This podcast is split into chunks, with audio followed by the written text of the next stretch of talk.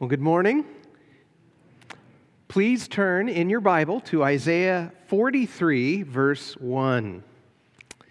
Uh, my wife Brooke grew up in rural farm country in southern Illinois, and uh, her parents bought, when she was very young, her parents bought uh, a parcel of land that was 40 acres. On that land was an abandoned house, an abandoned farmhouse from the 1800s that had flood damage downstairs and fire damage upstairs. And I think they lived in just one room of the house at first, and her parents slowly renovated uh, the entire house. Uh, that's the house that she grew up in. And uh, for a period of years there, uh, they also kept sheep on the property. They had sheep. And as a spiritual shepherd, of course, I'm fascinated by what it means to keep sheep. And so I've asked them to share their stories over the years of keeping sheep. And one of the most unforgettable stories about the sheep they kept was that uh, at one point they had this odd sheep that, I, that self, I, we would probably say it this way it self identified as a canine. Uh, this sheep became aloof from the other sheep and was more comfortable in the company of their sheepdog, Holly. This sheep would even eat Holly's dog food, right? Instead of eating the food the other sheep ate. When Holly would try to round up the sheep, this sheep would run, you know, behind Holly trying to herd the sheep along with the sheepdog. Um, she wouldn't associate with the other sheep. And in time, this poor, confused soul came to a sad end when she decided to be the sheep that ran with coyotes. Um, but in a bitter twist of fate, this particular sheep was born on Brooke's birthday. It was a special sheep born on Brooke's birthday and named Brooke. And so, as a follower of Jesus, Brooke has taken that as a living parable a living parable about finding our identity in Christ in the right place. Spiritually speaking, it's a dangerous thing when God's sheep forget what we are and who we are and fancy ourselves to be other kinds of creatures. To be gripped by God's greatness, which is really the theme of our study in Isaiah, to be gripped by God's greatness means to not only stand, understand who God is, but to understand who we are in relationship to Him and who He says we are. And to preach that is not a challenging sermon. I have a sermon of comfort for you today about who God says we are. It's not this uh, onerous kind of identity that God gives us. In fact, in the passage we come to today, we're going to find that He calls us beloved and precious, and uh, we're called by Him, we're redeemed by Him. Uh, it's important that we understand our identity uh, and the reason why is because even though it would look like a message of comfort, we stu- still do need to be challenged to recalibrate the way we think to ourselves about ourselves so that we don't try to find our identity in things that are fleeting or temporary or fragile, instead of finding our identity in relationship with our Creator. And so, my goal for this morning is to remind you of who God says you are, the way He defines your identity, so that you can have the proper attitudes and make wise choices. And we're going to do that together from Isaiah 43, verses 1 through 7. And I admit, it is a little bit of a journey. Uh, when I first read these verses, um, you're probably going to wonder how I get identity out of these. Uh, but we're going to go on the journey together, and I think it'll be helpful for us. So let's read Isaiah chapter 43, verses 1 through 7 together. But now, thus says Yahweh, your creator, O Jacob, and he who formed you, O Israel, do not fear, for I have redeemed you. I've called you by name, you are mine. When you pass through the waters, I will be with you, and through the rivers, they will not overflow you. When you walk through the fire, you will not be scorched, nor will the flame burn you. For I am the Lord your God, the Holy One of Israel, your Savior. I've given Egypt as your ransom, Cush and Seba in your place. Since you are precious in my sight, since you are honored and I love you, I will give other men in your place and other peoples in exchange for your life. Do not fear, for I am with you. I will bring your offspring from the east and gather you from the west. I will say to the north, Give them up, and to the south, Do not hold them back. Bring my sons from afar and my daughters from the ends of the earth, everyone who is called by my name, and whom I have created for my glory whom I have formed, even whom I have made.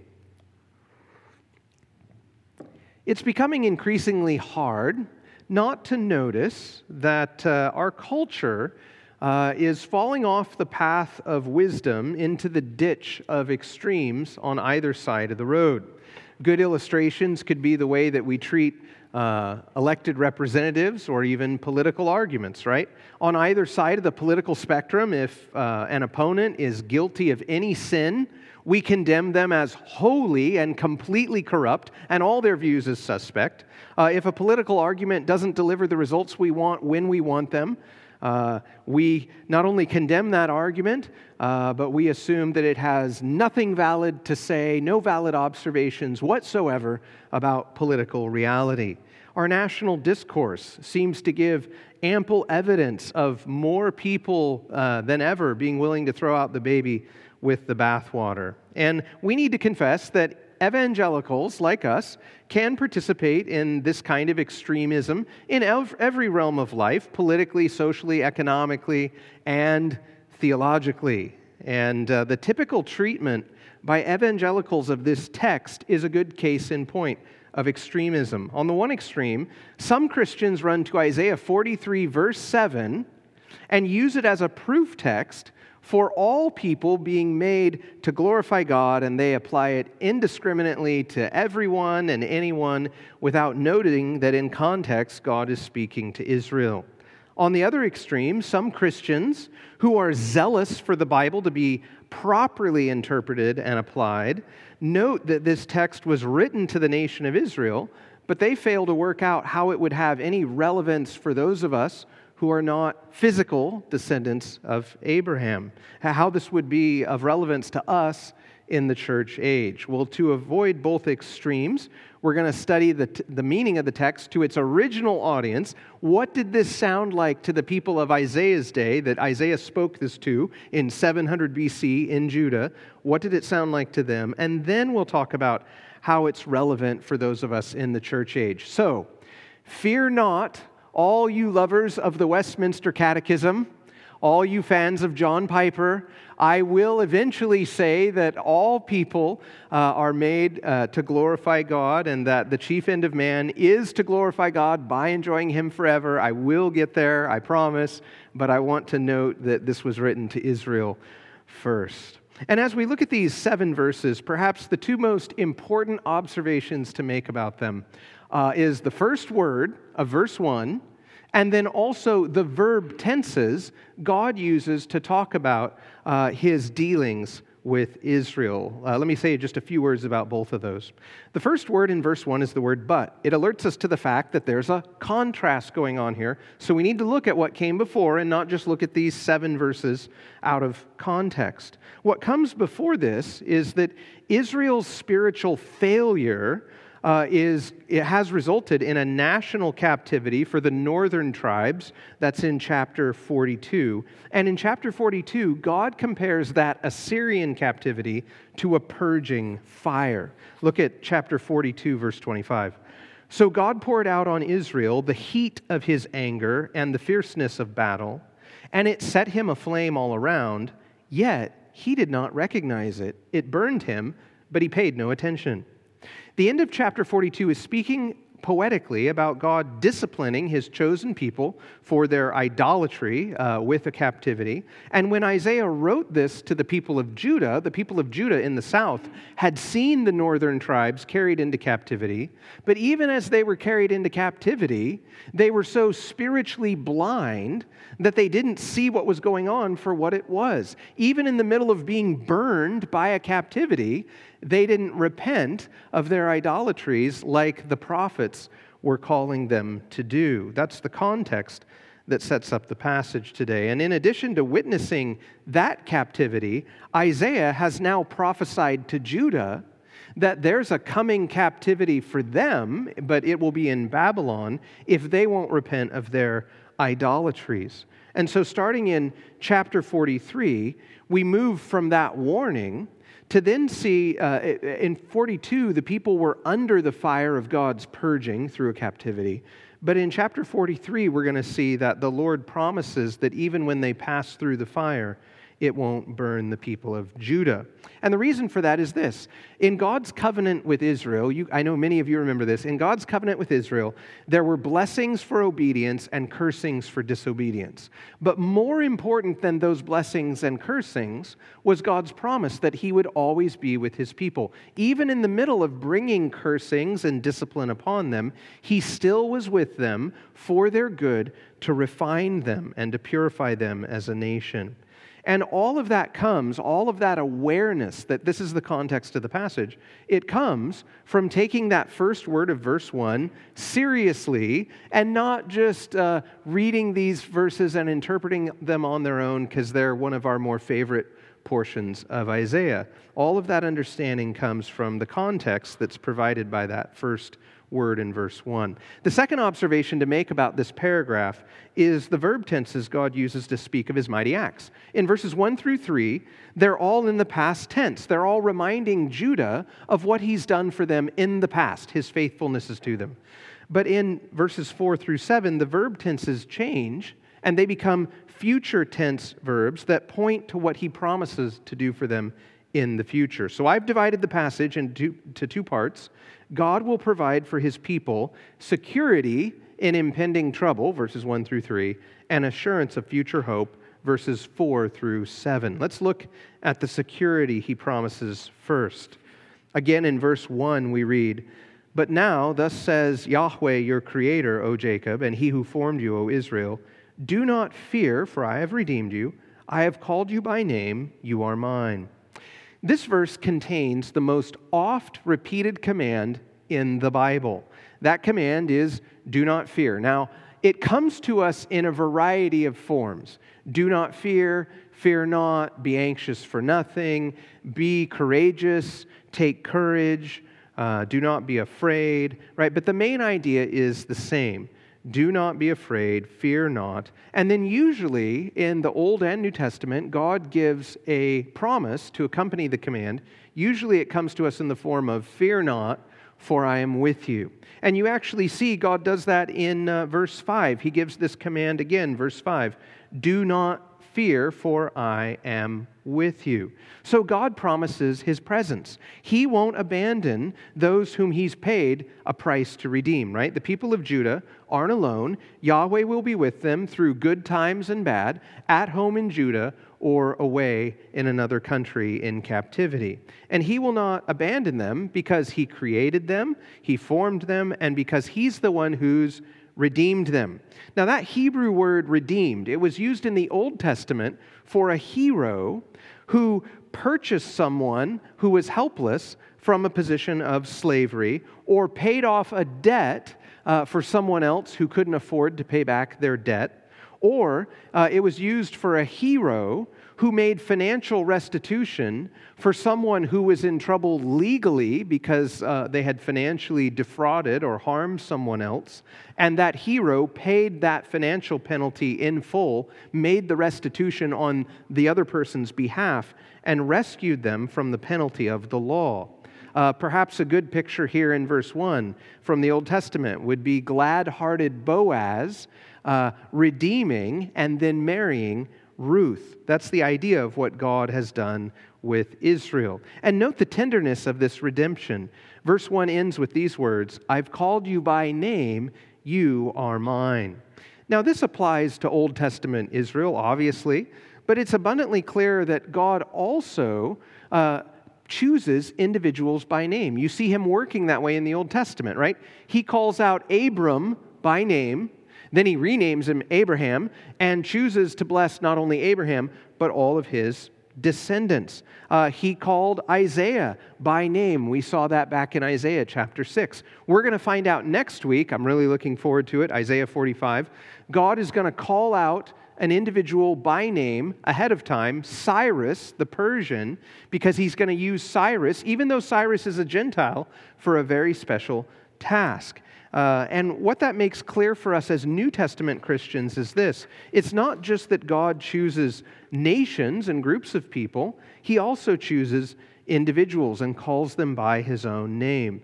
So, as a church, when we look at, for instance, His chosen servant who went to the cross, uh, his chosen servant went to the cross with individual names, names of those God loved, loved and chose to redeem. Groups of people, like church membership rosters or families, Christian families, they are not written in the Lamb's Book of Life.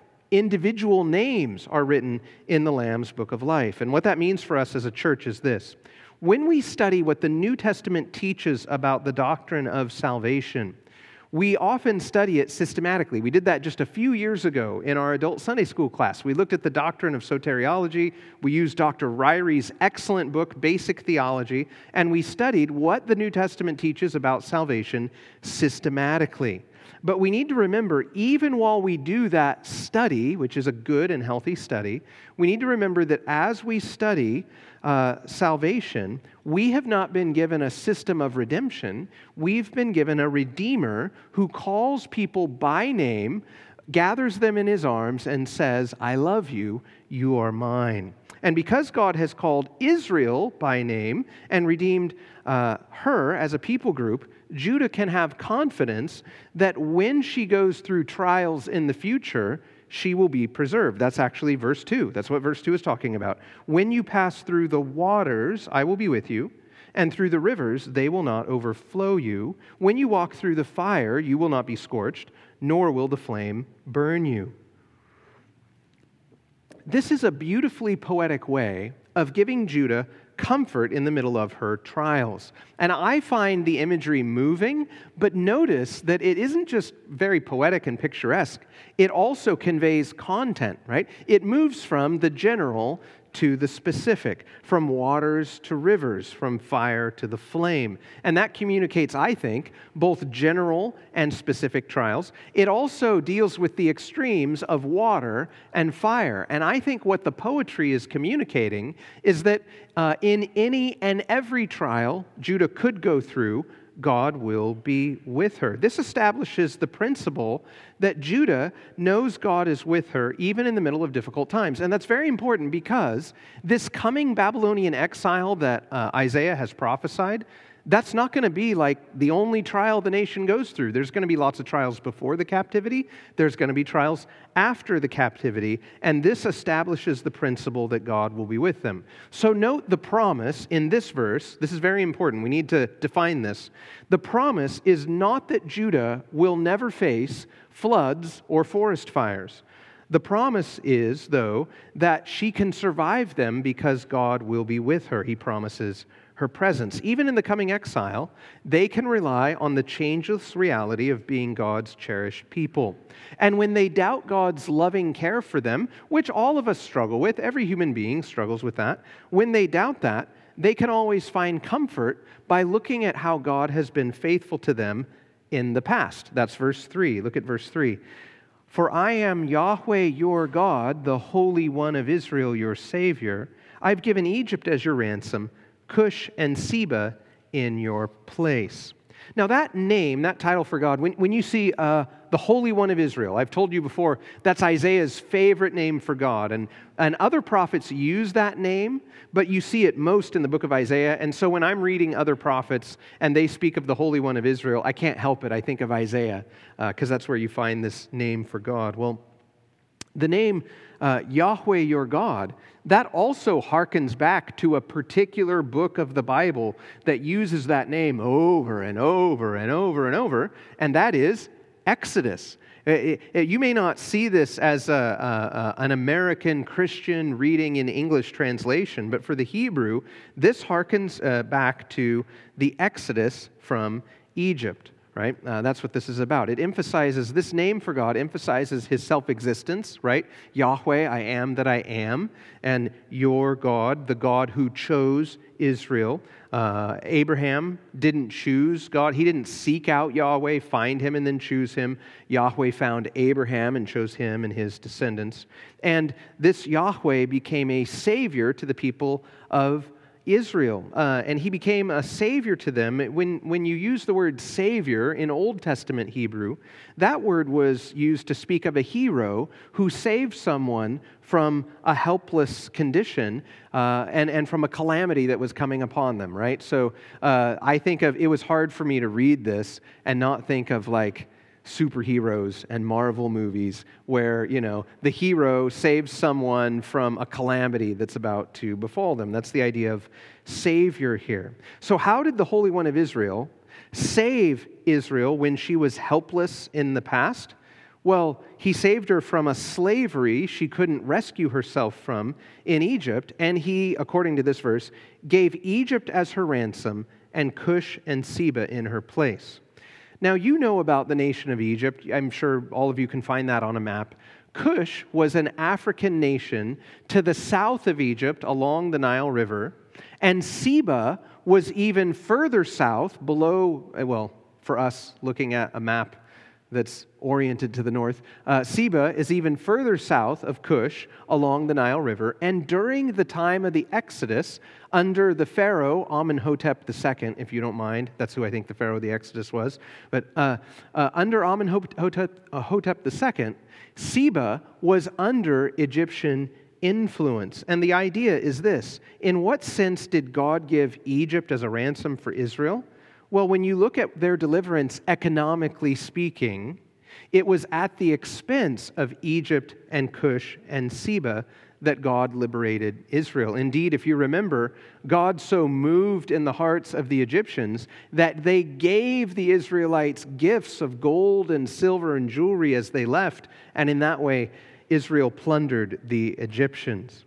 Now, as we move into verse 4, the idea of God redeeming his people, it continues. And this idea of giving other nations in exchange for Israel, that continues. But there is a subtle shift that occurs that's easy to miss if you're not paying close attention. See if you can catch it with me, verse 4. Since you are precious in my sight, since you are honored and I love you, I will give other men in your place and other peoples in exchange for your life. Though the idea of redemption continues here in verse 4, God's descriptions of his, description, sorry, of his acts for Israel, it changes from I have, past tense, to I will, future tense. Uh, you see, fear is always an issue of what we're concerned could happen in the future, right? And God is addressing that now with Judah. And the way he describes Israel is so tender. I love it. Look at these words they're precious, they're honored, they're loved. And there's a richness here, but the richness of being precious and honored and loved is actually found in the verb tenses of these words. Uh, the perfect tense is used in Hebrew, and that communicates a past decision by God with good consequences that continue in the present and into the future. So, what God is saying in essence is this you have been, still are, and always will be loved by me. Um, you'll always be precious in my sight. And when he adds, I will give other men in your place, I'll give other nations in exchange for your life, he's communicating, in essence, I would give anything for you. There's no price that's so, too high for me to pay for you. No cost is too high for God to ransom his people. Now, in Hebrew, the words forgive and exchange here, they're used in other contexts to speak of a groom paying a bride price, like Jacob did for Rachel. You remember that in the book of Genesis? Jacob was willing to work uh, for Rachel's dad for seven years as a bride price for her. Uh, and uh, it's so beautiful in Genesis. It says that those seven years were only like a few days in his sight because of his love for Rachel. But what I think sets God's part, uh, God's love for Israel apart from, say, Jacob's love for Rachel and what he gave as a bride price for her is this God manifests his grace towards Israel in that he loves Israel without the self delusion of some grooms, right? I mean, think about it. When, when God chose Israel, he knew exactly what he was getting into. Some grooms can see that their bride is difficult person, has this issue or that. They marry the girl anyway, right? Uh, but uh, God knew exactly what he was getting into when he chose Israel, and he still loves her, and she is still precious in his sight. Now, the verses that come next in 5 through 7, they illustrate poetically that God is willing to pay any price to ransom his people. But before I read them to you, I want to set them up with a hypothetical question. Remember, uh, Isaiah is speaking to Judah. This is about 700 BC. The northern tribes have gone into a captivity in Assyria. God is threatening to send Judah to a Babylonian captivity if they won't repent of their idolatry. And the hypothetical question I have is this What if at some future point, Israel wasn't taken captive by one nation? What if they were scattered to the four corners of the world and foreigners dominated their land and they had no nation and they were just scattered among all the nations of the earth? What then? Well, look at verses 5 through 7. Do not fear, for I am with you. I will bring your offspring from the east and gather you from the west. I will say to the north, Give them up, and to the south, Do not hold them back. Bring my sons from afar, and my daughters from the ends of the earth, everyone who's called by my name, and whom I've created for my glory, whom I have formed, even whom I have made. If Israel were ever scattered globally, and all the Gentile nations of the earth chose to uh, make the children of Abraham their captives, God would still choose Israel over every nation. For Isaiah's generation, this is a prophecy of future hope. Even if the worst happens, God will not abandon Israel. And for future generations of Israel that actually were scattered to the four corners of the earth, this has been a prophecy of present hope that God will not abandon his people, and a day is coming when he will regather them to their land. Now, why would God do this for Israel? Well, it's clear from the Old Testament and from the teaching of the prophets that this ransom is not due to any intrinsic worth on the part of Israel. It's because God, in his loving kindness, chose them and they now belong to him. They're part of his family, so he will redeem them. And when it comes to Israel, we also need to say this, and you see Moses very concerned about this, Exodus 34.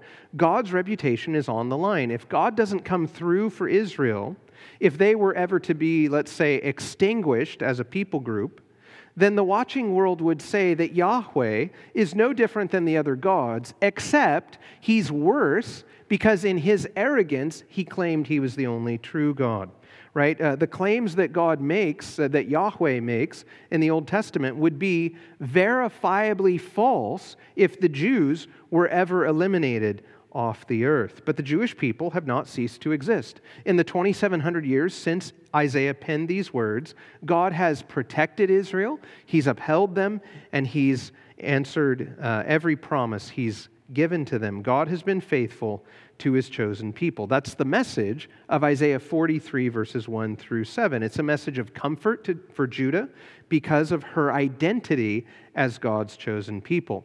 But how are these verses relevant for us? I mean, as far as I know, I don't think any of us in the room have uh, Jewish blood. We're, we're not descendants of Abraham by birth.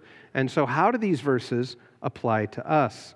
Well, the same God who says that Israel is called by his name and created for his glory says to the church through the Apostle Paul that all of us who follow Jesus, he, he says this, we are his workmanship created in Christ Jesus for good works, which God prepared beforehand so that we would walk in them. And what happens when those who've been adopted into God's family walk in the good works he's prepared?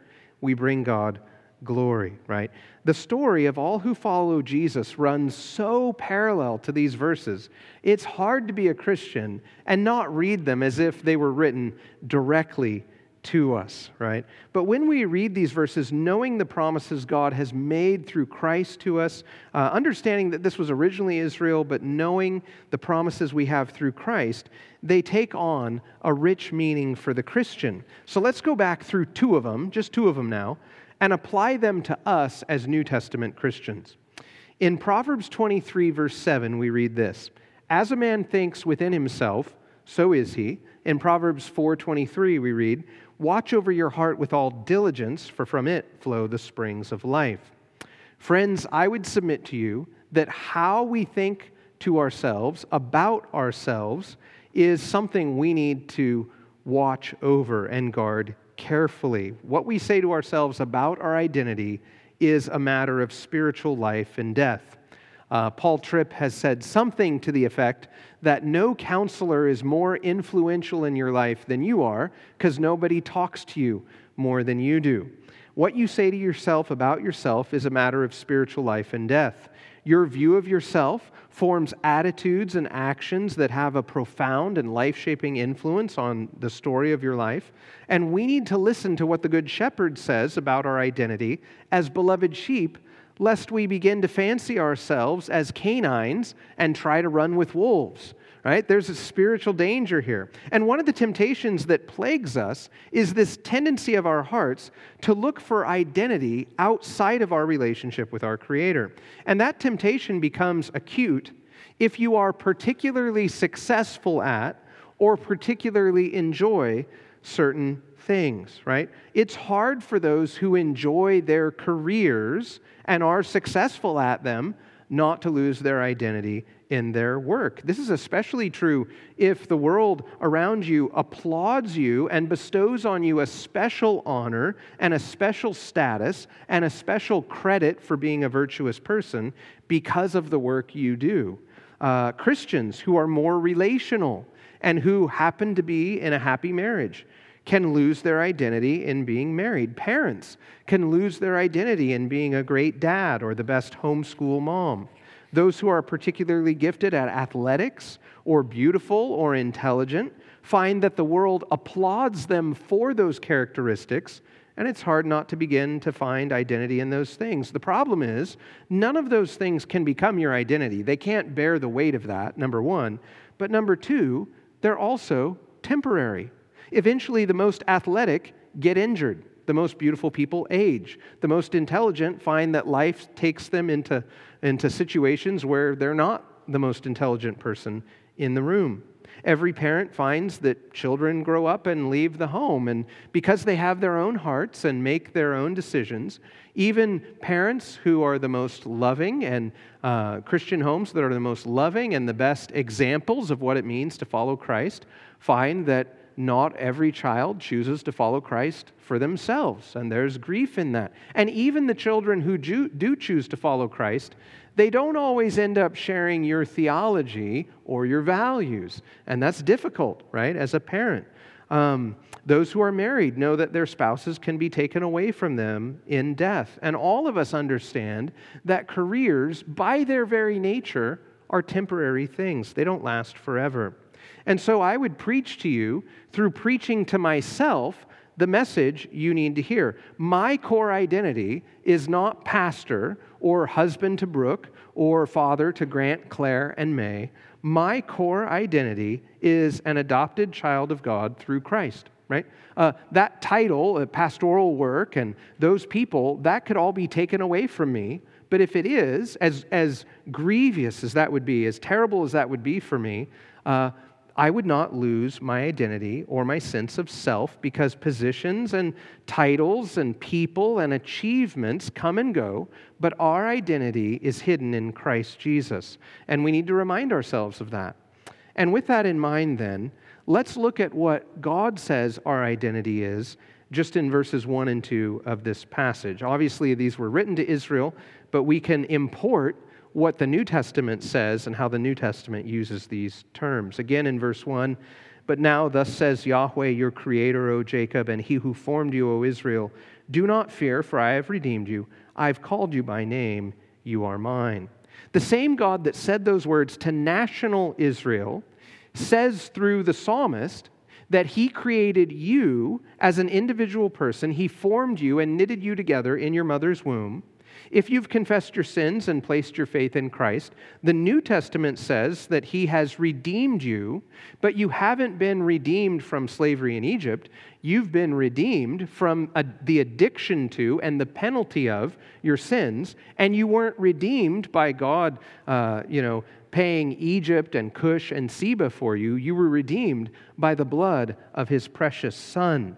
Um, and not only that, uh, not only that, if you have chosen to follow Christ, you are now called by God's name. You are His own. That's your identity. So, what attitude should flow from this awareness of our identity then? Well, verse 1 makes it crystal clear, actually, by giving us a command. The attitude that should flow is this God knows me by name. He takes a personal interest in me. I've been chosen by Him in spite of my sin. Therefore, I don't have to fear. If God would give His own Son to redeem me, how will He not, along with His Son, also give me everything else I need? I don't have to fear because God has chosen me and redeemed me. That would be an attitude, an identity attitude that flows from verse 1. Let's look again at verse 2. When you pass through the waters, I will be with you, and through the rivers, they will not overflow you. When you walk through the fire, you will not be scorched, nor will the flame burn you. What's the application? The same God who used political calamity to purify the nation of Israel says through the author of Hebrews that God disciplines every one of his adopted sons and daughters so that we will share in his holiness, right? Uh, his discipline hurts because God can spank like really hard. Uh, it hurts, right? But the discipline is for a good purpose that we learn to share in his moral character. And when he brings trials in our lives, God promises he'll be with us, right? In the New, a New Testament counterpart would be Jesus saying to the church, uh, I will be with you always, even to the end of the age. It was actually this very verse, Isaiah 43, verse 2, that inspired the author of How Firm a Foundation to pen the following words. And I, I love How Firm a Foundation is one of my favorite hymns. But one thing you have to notice about it is that it comes to us in a different form than other hymns, right? Most hymns uh, have us singing words that are true to God, right? But in How Firm a Foundation, the writer pictures God speaking to you, and then we sing those words as if God is saying these words to our heart. Listen to the way that the hymn writer portrays God speaking to us about trials. In one of the verses, he says this When through the deep waters I call you to go, the rivers of sorrow shall not you overflow. For I will be with you, your trouble to bless, and sanctify to you your deepest distress. When through fiery trials your pathway shall lie, my grace all sufficient shall be your supply.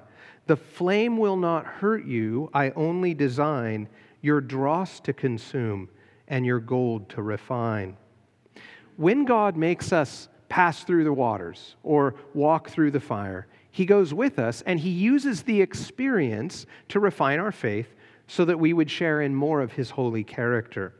And I would say to you, brothers and sisters, we have no less security in the face of impending trouble than Judah did in Isaiah's day. We don't have less of an assurance of future hope than Judah did in 700 BC. Actually, I would argue with you, we have even more reason to hope. And so uh, in the foyer, uh, we have a track that we're giving away as a resource. You can find this in the back on the foyer uh, and it's something we're giving away. It's a poem based on the King James Version of Isaiah 43, verse 2. And I want to read it to you to conclude the sermon because I find these words so precious. Is there any heart discouraged as it journeys on its way? Does there seem to be more darkness than there is of sunny day? Oh, it's hard to learn the lesson as we pass beneath the rod that the sunshine and the shadow serve alike the will of God. But there comes a word of promise, like the promise in the bow, that however deep the waters, they shall never overflow. When the flesh is worn and weary, and the spirit is depressed, and temptations sweep upon it like a storm on ocean's breast, there's a haven ever open for the tempest driven bird. There's a shelter for the tempted in the promise of the word. For the standard of the Spirit shall be raised against the foe, and however deep the waters, they shall never overflow. When a sorrow comes upon you that no other soul can share, and the burden seems too heavy for the human heart to bear, there is one whose grace can comfort if you'll give him an abode. There's a burden bearer ready if you'll trust him with your load. For the precious promise reaches to the depths of human woe, that however deep the waters, they shall never overflow. When the sands of life are ebbing, and I know that death is near, when I'm passing through the valley and the way seems dark and drear, I will reach my hand to Jesus. In his bosom I shall hide, and 'twill only be a moment till I reach the other side. It's then the fullest meaning of the promise I shall know.